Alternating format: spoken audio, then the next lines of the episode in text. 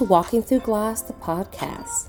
The podcast where you are invited to ear hustle on an intimate conversation between real women as they discuss their journey, joys, and diva hacks. I am your host, Dr. Dina C. Brown, executive coach, international best-selling author, and bold woman walking through glass every day.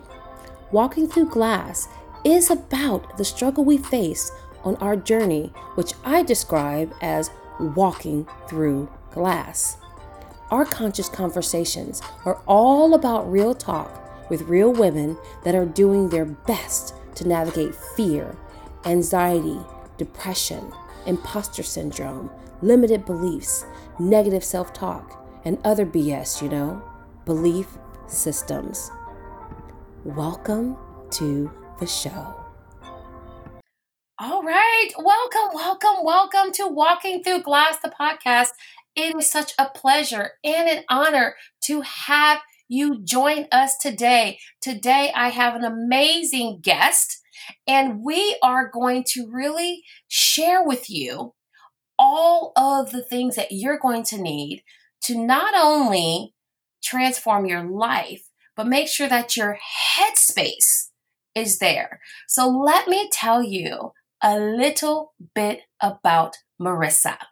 Marissa is the CEO and founder of Marissa Bailey Coaching. She's a certified authentic leadership coach, trained and certified in emotional intelligence, and has an extensive professional experience building and leading teams, business development, and process optimization. I look forward to her helping you process you.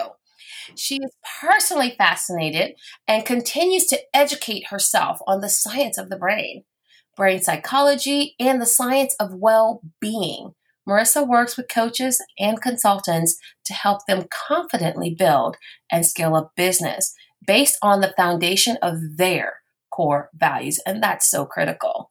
Her approach includes value identification, vision embodiment, and aligned strategy. She believes when all three fundamentals are centered, we all have the ability to create a life and business full of abundance, fulfillment, and integrity. She is here today to help us unravel our limiting beliefs and really talk about mindset coaching and help all of us, all of us listeners, create an unshakable business foundation through aligned strategy. So we're really going to pick a brain. Simply said, Marissa is the person you hire when you are tired of wishing and waiting and ready to start being all that you can be. And today we have Marissa on the show. And I'm so happy and honored to have you here, Marissa. So, welcome. Hi, thank you, thank you. I'm so glad to be here. And I just want to say I am just constantly in awe of you. And every time I hear you speak, I could literally listen to you all day. Um, can you tell my son that? Because usually Yes. when I'm trying to talk to him, he's like trying to run. I'm like, "You're getting all this good, good, good," and you know, people people pay me to do this. He just looks so impre- unimpressed and keeps moving. but I am so happy, and I'm so happy that we finally got this going. Oh my gosh, guys, you're going to have to get the backstory one day of the three times it takes to really get this recorded. Um, so I know that you're in for a powerful treat just by the sheer energy that we had to put forth to make it happen. And I, again, the title of the show is about walking through glass. And so I want to know when you think about walking through glass, what runs through your mind? Mm, well, I think in as it relates to getting this this recording going we walked through glass a little bit there but it was so graceful um, but what comes up for me when i think of walking through glass is not necessarily like busting through glass um, it, it's really walking with who you are authentically to the core of your being. It's when I think of walking through glass, it's almost like walking with yourself in that mirror sense. So the glass for me is a mirror and it can it can change daily really when you're you're walking through glass, when you're walking next to glass, but really when when it comes down to it for me is I envision like dirty, dusty glass that needs cleaned off. And when I really get that that glass clean, even if it is just in one spot of an area, and I, I take a step back and I look at it, I can see my reflection. So it's really standing with that reflection of myself and and seeing what is on the other side of that glass and knowing that that's where I want to get to. And while that glass may seem like a barrier, it's something that I need to learn to walk with to get through to the other side of of who I really am and embodying that and just really loving that person unconditionally and trusting that that journey that I'm going to be on, if that glass shatters at any moment, if it has a little bit more sparkle to it, if it's clearer one day or it's a little more foggy, just knowing that that journey and every bit and piece of the facet of glass is a part of me and I'm meant to embrace it and share it. Wow. That was amazing. That was such a beautiful depiction of what that glass, you know, looks like and even the process that you go through to walk through it. So I ask you, what's your glass?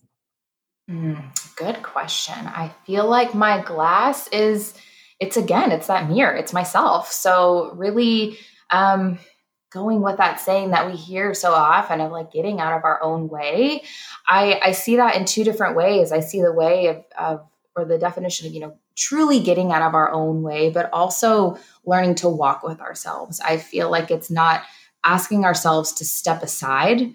It's really taking our own hand and walking and learning and embracing and challenging ourselves. And I feel like at any of those moments, even in celebration moments, we can get in our own way. And I think that that has definitely been my glass along my journey, not, not just as a business owner or a coach, but the entirety of my being where my glass shows up so differently daily. And so it's really learning to walk with that walk through it and be with it and trust that that is that is the way.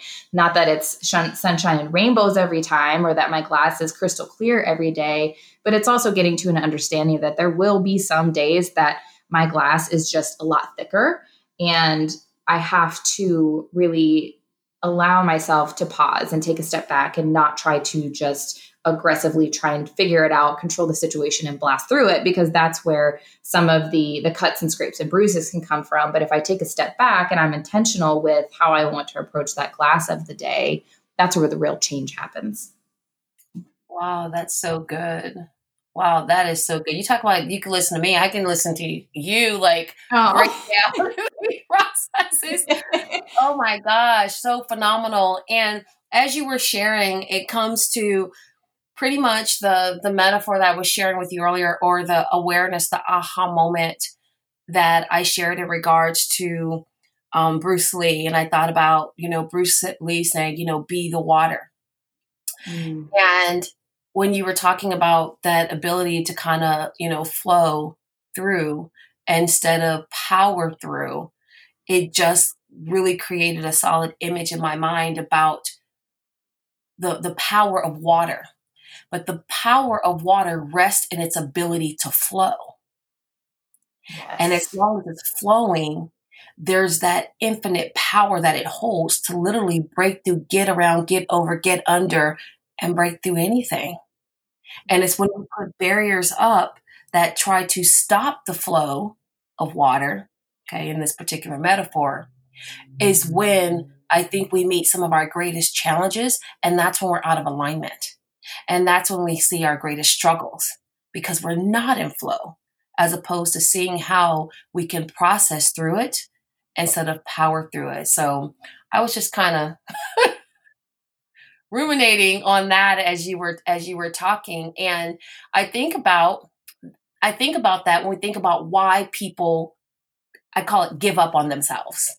Mm-hmm. And that so many times people will make a mistake or they do something and it's not what they expected it to be and they literally kind of shut down and shut off. What would you say is the most common reason for people you know who who are falling you know number one why they're failing in a sense if we want to call it that however you construct that failing or falling and and actually even giving up Mm, yeah, that, that's a really good question. And in my opinion, and even what I've recognized with myself and and with clients or individuals that I've worked with, is that the the number one reason, if I could list a number one reason, would be that we allow the difficulty of everyday life and over analyzing, overthinking, um, getting in our own way in that sense of from a place of, of ego driven living is the number one reason why people stop in their tracks. And it's not even a pause. It's it's a stop. It's a it's i'm going to turn around and start completely over and live more so from that place of ego. And when it comes to failing i believe that failing some of our quote unquote failures however we want to look at that are some of our biggest life lessons. And so that is a really powerful reframe for people as they're going through life no matter what the situation is is that it's not it's not failure necessarily it's a learning opportunity. It's a unique opportunity for growth and introspection and yes paying attention to the external things but really going internally too and asking yourself the question is this a true failure? Is this a moment of opportunity? This is this is hard or this is painful or this is making me feel xyz this is fearful but really putting a name to it helps get through it. And when we're not able to put a name to it i think that we're so quick to just give up. Even though we might have this gut feeling this our intuition telling us so strongly keep going keep going keep going because even if you don't keep going right now if you decide to you know raise your red flag i'm going to show up again differently and so I think that really reframing that for ourselves of understanding that failure is is temporary. It's a learning lesson, and some of those lessons can be extremely hard. They can be um, life changing, life altering. However, it's again going back into that flow and understanding that it, it, it is temporary. Um, and you know, I would say just going back to the beginning of of the answer is that it is that mirror. You know it's it's that moment that we really face ourselves head on where we have that decision daily multiple times a day to decide how do i want to show up today? Do i want to continue going on this project that might be really hard? Do i want to have this tough conversation that i know i need to have? And then at the end when i get through that other side of that glass that i'm going to take that deep drink of of water for my soul and really understanding that that again is where the growth happens, where the magic happens. And when we continue to go and allow ourselves a moment of pause, not stopping, not giving up, but uh, continuing to move because we're constantly moving, but it's at our own pace in, in really breaking free from the shoulds and going back to what we could do, not what we should do, but what we what we could and what we really believe in in ourselves is the core of continuing to move. When we hold that mirror up and say, no, this is too hard, this is too scary, that is the moment where we we stop. Ooh, that was so good. I was just like, that was so good. And I wanted to ask, in your in your opinion, why do people why are set are they so afraid of the word fail or failure? Mm, there, I could speak about this for 72 hours, I believe. I. I, I was I, like, I was, I was like, oh my gosh, we're going to have to talk about that because so often, even if the word, and I, and I know we, I do a lot of reframing with clients. I do a lot of reframing when I'm speaking and, you know, we'll create, I'm an acronym queen. I'll create an acronym out of anything. and I thought about the word failure. And linguistically speaking, I thought, why are so people why, why does that word cause people to tremble? Why how have we been programmed neurologically to respond and I know you're into the brain geek thing like me, hmm. to the word fail, where even now when I say it, I get a flutter. And I've reframed it a thousand times over where I look at it differently. I see it as opportunity for growth, etc. I've even um, changed the connotation of it. And I said, you know, to me, failure is a loss of hope. As long as you have hope, you haven't failed. I mean, I could go on and on and on. And so recently I've been sitting in why do we feel the need for that one particular word to constantly reframe, redesign, rescript, etc.? That is a really, really powerful question. And it's really even more powerful to sit with it rather to, to try and define it or fight it away instantly. I think that that as as humans, we are so hardwired to try and figure everything out overnight. And especially now in a world where we're in a society of instant gratification, it goes with the good and the bad, or the perceived good or the perceived bad. And so there, there's research out there, and this is, has been um, a constant definition that I've been working towards too. And even um, specifically in the leadership training or working with individuals on, on leadership, we have grown up in a society and, be, and been conditioned and experienced things that failure is so it's bad. It means that you can't get back up. It means that you're judged from a negative viewpoint. It means that you can't speak any longer on this topic or that you can't speak about this at all or don't raise your hand or wait for the invitation kind of thing. And I feel like there is a shift happening. It's a very incremental and small shift at a time, but there is a shift happening. And I, I believe that failure comes, the definition or the feeling of failure for many comes from experiences at the foundation of blame and shaming. And it's very, very powerful when you're in an experience, for example, in an organization, in your job, or with a loved one, a family member, a friend, or even an acquaintance, when you have an experience and and they might believe that they're attempting to help or to come up with a solution, but it almost comes from a place of shaming or from blaming. And that also goes back to the the um, the basis of sympathy versus empathy. So really, empathy is providing that safe space and and letting that person know, hey, I'm here for you. I may not understand this, but this just kind of sucks and it's okay. You know, I want you to feel your feelings. And I think that failure right now for many is defined of I'm I'm not allowed to feel my feelings. Or if it's not I'm I'm not allowed, it's I don't know how to, or I don't know how to put a name to this other than I just feel really bad. So I must have failed, which then creates this rabbit hole or snowball of if I fail, this means that I can't do this. If I can't do this, this means that I can't speak about this. If I can't speak about this, I can't truly be who I really am. And I believe that that just it's created such a snowball effect that we're going to have to work very hard and very dil- diligently and consistently to work backwards on that and really get to the root. But I think getting to that root for everybody is really facing it head on and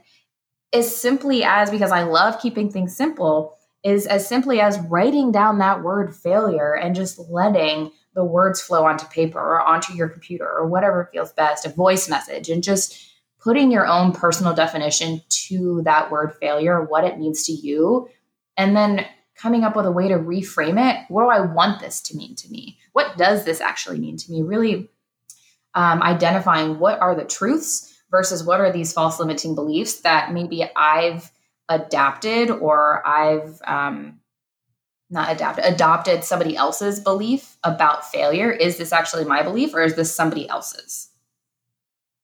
You know, I,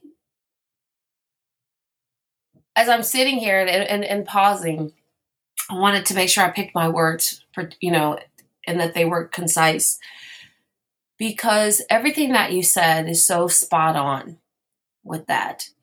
And I think about the connectivity to my research and my passion, of course, is in toxic shame and its impact on how what I call the the imposter bully shows up in your life.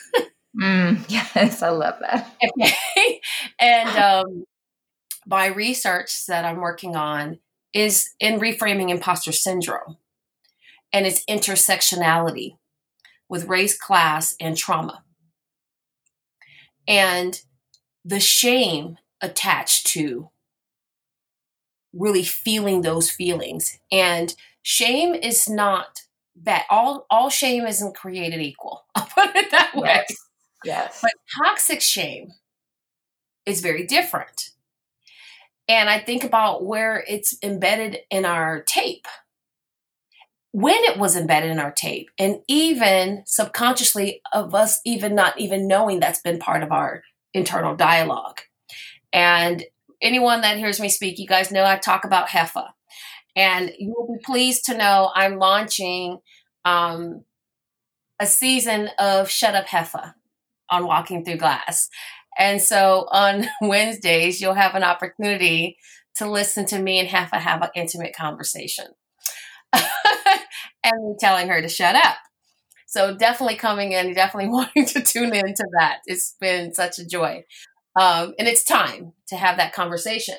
But I, I was thinking about the conversation I had with my son because we'll we'll take fear, we'll take failure, we'll take all these thoughts and we'll put it under different categories, and we don't seem to call a thing a thing. And really, what it is is wrapped around shame of some form. And my son and I were having a conversation yesterday because he's been looking for a job and he's a teenager, so he's looking for service jobs. And he had a, particular um, job, and he, you know, football season was coming, and so he was looking and saying, "Oh, well, I'm not going to be able to work that job because." You know, we're going to be playing. Okay, Corona said otherwise. So now he's like, oh, okay. And I we had a conversation about that's why I told you always stay in the motion until you kind of have everything, you have all your ducks in a row. But that's giving you a little backstory for what's happening now. So, um, Xavier, aka Baby Pumpkin, for those of you that follow me, we were talking about he's my mom. I've been applying, I've been applying, you know, because Home Depot's looking. I mean, he's like, all these people have jobs. And so he's gotten a few people said, "Oh, hey, you know, give me your information. I definitely will have, you know, would like to talk to you more, et cetera, et cetera, et cetera." So I had a conversation with him last night, and I said, "Hey, did you go back to you know that particular manager at that particular store?" And he said, you know, no, oh yeah, I forgot. I said, did you get their information? He said, no. And so I just felt led in the spirit at that moment. It was like a mommy power. I don't, I said, let me talk to you. I said, because I'm noticing something. And, you know, do you feel like if they don't call you, that you feel rejected and that they don't want you? Mm. Because they've told you, I'm going to call you. They've told you, I'm going to get back to you. And I noticed how he was often triggered when someone didn't respond. And if they didn't respond once, gosh knows twice, he truly is my child you were he's done with you and he's done like nope he didn't come back you know and it does and and so i said is that what you're feeling can you help me with understand what you're feeling so i can help you understand what the real world processes are and he finally said mom kinda because he's there he's young he's amazing and you know, he was used to having, you know, his cheerleaders, King Xavier type of thing. So anytime, you know, he encounters a certain person, especially a strange person that makes a promise or says, I'm going to do this, and they don't, he internally shuts down that avenue. So I said, Well, how come you didn't go back up there? She said, Hey, I'm going to call you tomorrow. Yes, I definitely need your help. All these different things. Well, she didn't call me. Well, why didn't you call? like, and so it wasn't just about him not being like aware of the the guidance of how to approach job hunting. And he's not a generation, you know, Zier who's like, oh, they think everyone should be handed to. That's not him. What I denoted was that it was a construct of how and who he is based on someone else who said they were going to do something, especially an adult, and they didn't do it. Mm, yeah, that's very powerful insight. He felt rejected. And he is a child who's experienced divorce. He is a child who's experienced pretty much, and you know, might as well say, you know, total rejection by his dad when we got a divorce. So, how often do we carry these pieces and we haven't called a thing a thing? We just keep progressing. So when we hear words like failure, failed, that's we hear that and we see that, but what we're feeling is that moment in time from a time as part of our narrative where we felt less than, not enough, rejected, unloved, and abandoned. Yes, that is, uh, I mean, it speaks to the putting a name to a thing. And it, it's not necessarily even a thing, but an experience or a feeling. And I, I believe that the the feeling your feelings has been almost looked at as a weakness for so long. And um, like I said, I feel like there's a shift happening. It's slow, but it is happening. But we need more of those conversations to happen. You know, how are you feeling? Do you are you able to put a, a word to it or a name to it? If not, how how can I support you? Um, or if you are able to put a name to it or a word to it, help me understand so that I can help support you and the real real world strategies or real world workings through this or with it.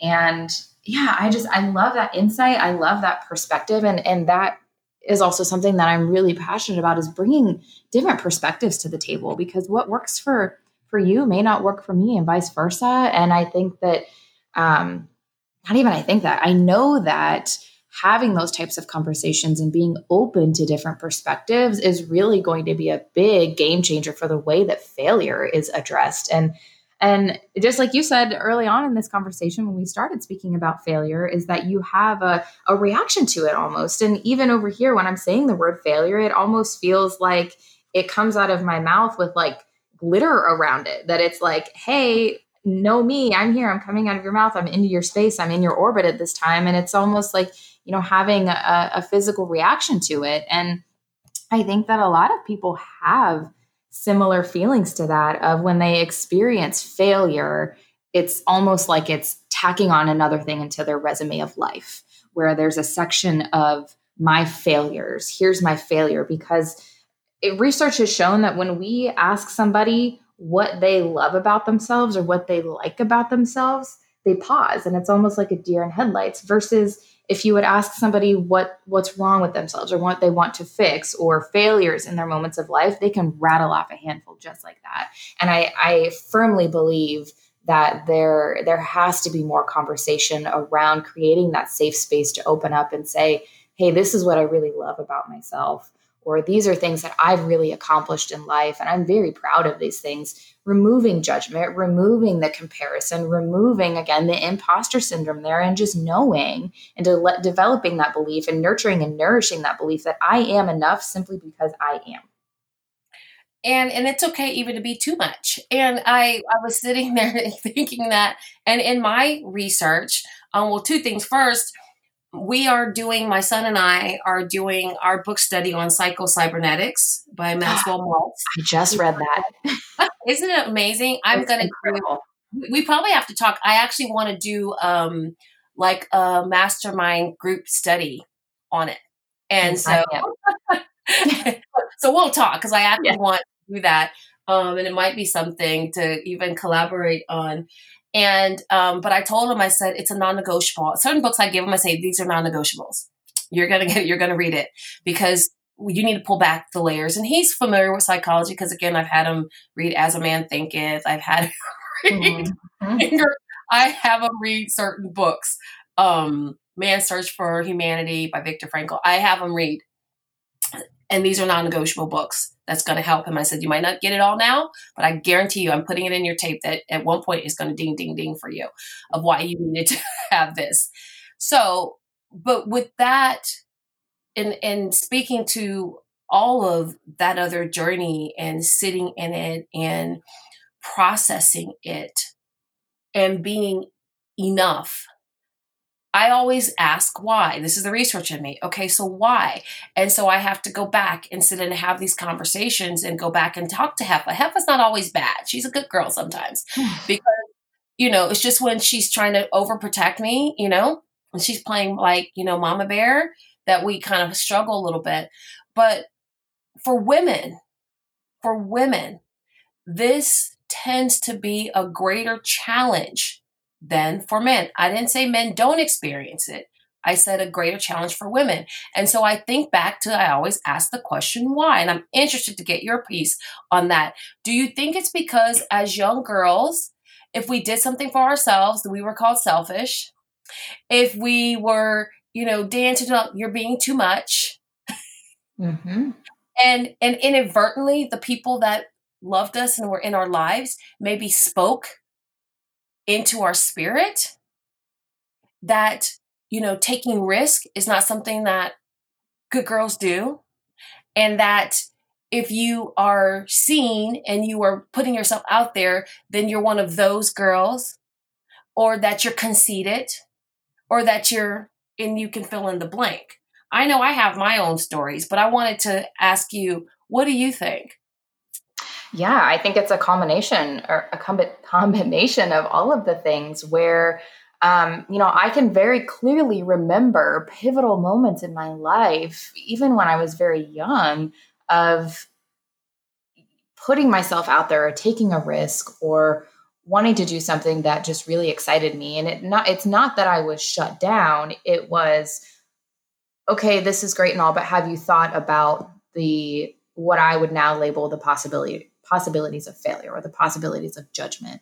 Um, and the the big one that that comes up for me when you were speaking is a lot of us as young girls and and women are raised to believe that we need to almost be very I don't want to say aggressive, but for lack of, of better terms, aggressive in building our our independence. And so in the way that that is created in our lives, there's so many different routes that everybody goes. It's different, right, for everybody. So that could be okay, you need to create a route for your independence because you need a job that makes X, Y, and Z, and you need to be at the front of the table doing this no matter what. When in reality, maybe that's not what I would want.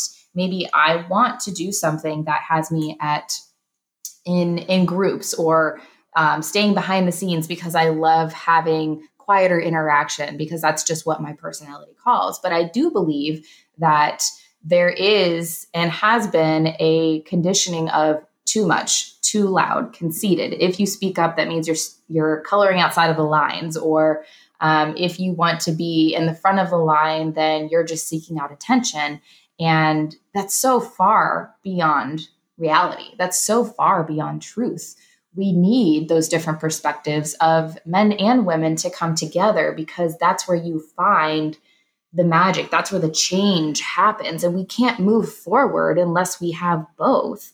And I can't speak to what it is like for a man living, but being a woman and being able to speak and saying, you know, and working in many male dominated industries and, uh, you know, from a young age and, and questioning my worth but also having the foundation of believing I can push through this or I can I can work with this. I can hold up that mirror to myself and say, okay, this is actually about me. Nobody is blatantly telling me to my face that I'm not enough. I'm I'm perceiving that. That's the message that I'm receiving right now. One, is that true or is it not true? That stuff doesn't happen overnight. That takes a lot of training, retraining, learning and unlearning.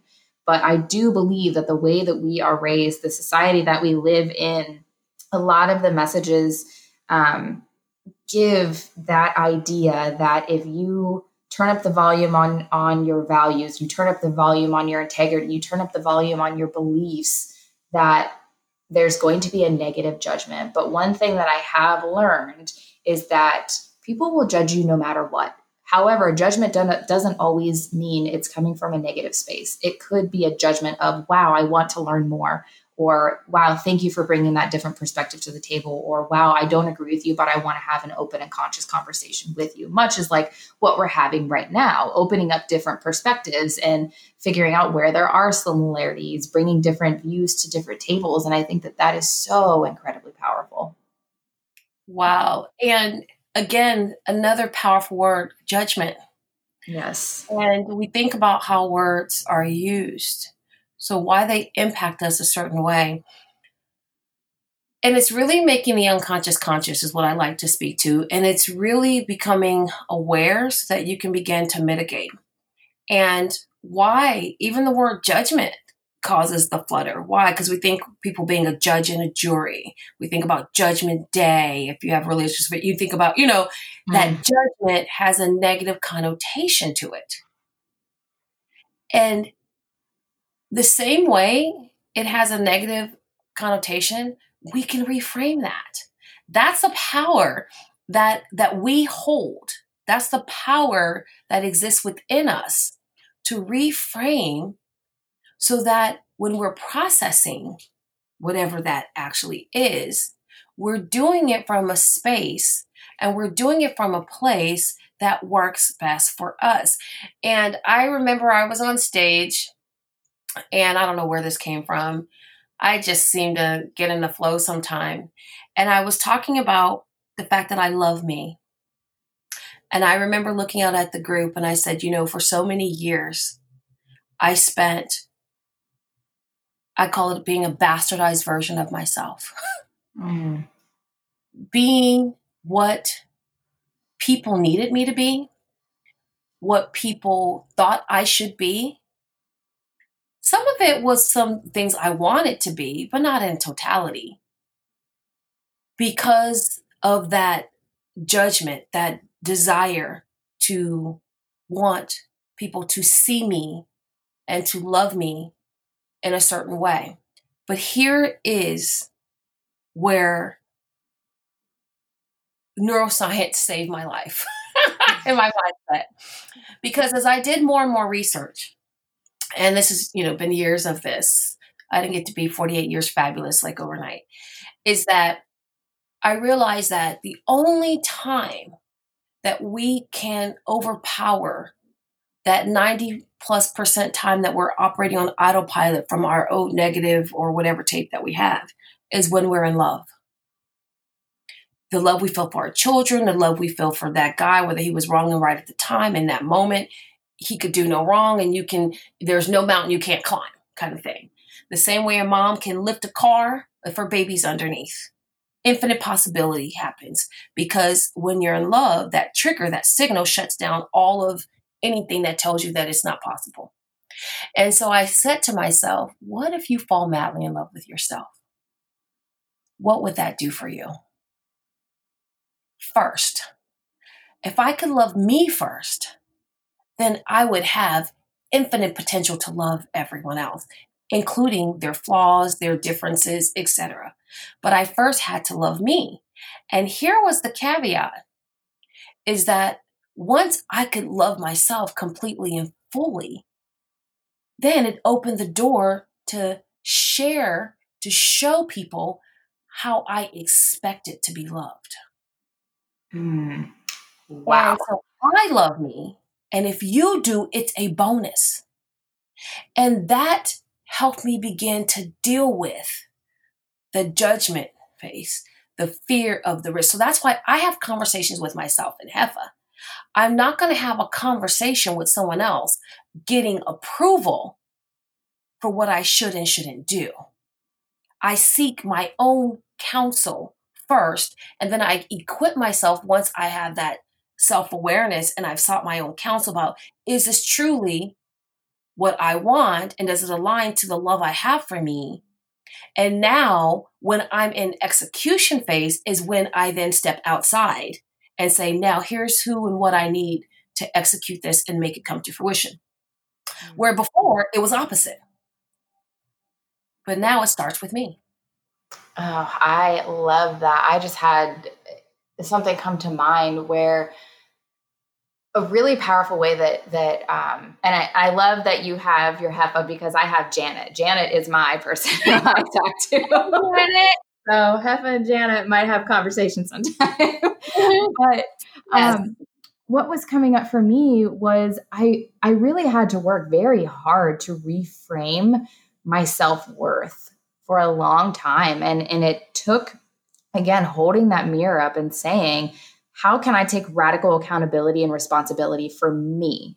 And that was a, a digging way, way deep to the roots. But I really love having a visual that is um, relatable to my everyday. So in my leadership coaching and my leadership training and, and working with my clients, I have to first work on myself, right? So the same premise of how you said, if what if I fell madly in love with myself? So for me, it was that and what if I had my own board of directors to help me navigate my daily life? So the way that I reframed that for myself, because I had a pretty negative experience with a um, a job that I had previously, and I let that define me for so long. I let that be another failure added to my resume. I took a long, hard look at that and I said, you know what? I no longer want my failures to be the individual sitting at my table. I don't want them or those failures to be my board of directors. I want to be the leader at the head of the table. I want my values and my successes to be sitting on each side around that table so that I go to those every single day and I say, okay, how do I how do I approach this situation? How do I approach this conversation? I'm getting out of bed today. What is one good thing that will remind me that today is good just as it is? And it's really having the ability and, and the empowerment in yourself and that love for yourself to say, no longer am I looking for other people's approval or or negative judgments or perceived negative judgments of who I am and how I'm being to be sitting in those chairs around my table. They're excused, and the individuals that I'm inviting to my table now to help me be a more powerful leader in my life and to live out my purpose are my values, are my mission, are the things that really truly matter to help you go back to and be a checkpoint every single day. Wow, that's good. That's good and I know like we can talk about stuff forever. I I I, I found my kindred brain. I, I can't. I really love this stuff, and and because it helps explain so many things. And I was recently asked, you know, if you could go and work with young children, um, again, because I've already done that but what would you teach them and what would you share with them about you know that's in your wheelhouse? And i said it's about mindset mastery. I believe it's the cornerstone of really authentic leadership mm-hmm. is that you've got to know who you are. You've got to understand what your triggers are. You have to know where your opportunities for growth are. And you still have to be very solid in the keen understanding that it's your choice good or bad and different it's still your choice and that takes that takes that mindset mastery from saying that it was someone else. And so I wanted to ask you, um, for all I know, the raving fans that are that I know they kind of walked away with so many nuggets of wisdom. I can't wait to even like listen to the playback. You know, from this is so good. Is that what recommendation would you give them to help begin their own work on getting to that particular place? What hacks have you implemented or what have you shared with, you know, your clients or others that's been that one thing, that go-to things that really helps them get started in doing the work?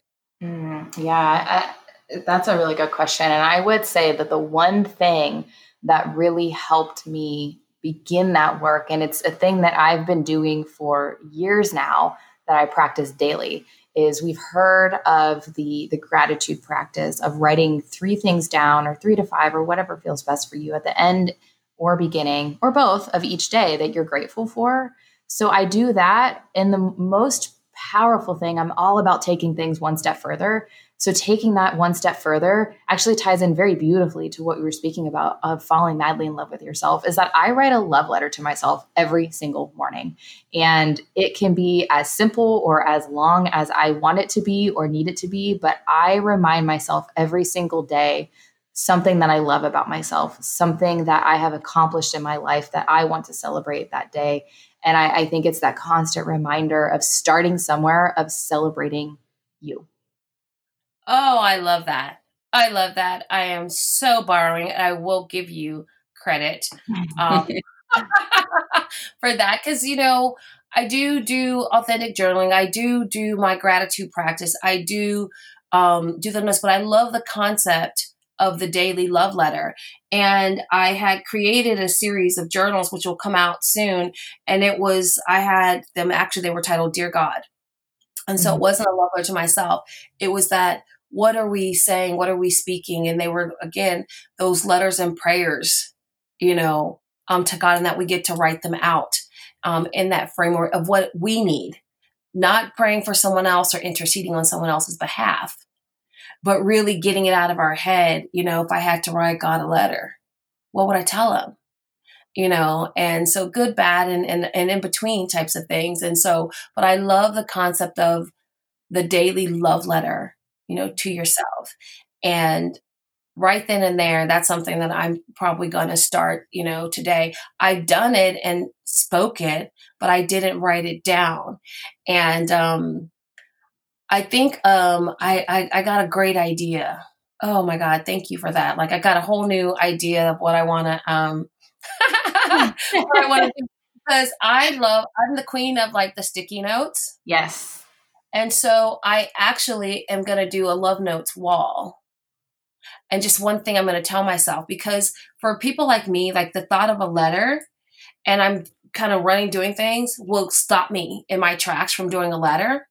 But if I can just tell myself one thing I love about that in that moment, and I can take a look at it and I can put it on a sticky or I can put it on a little note card and post it up somewhere, that would be fantastic. Mm-hmm. So I'm going to take that and.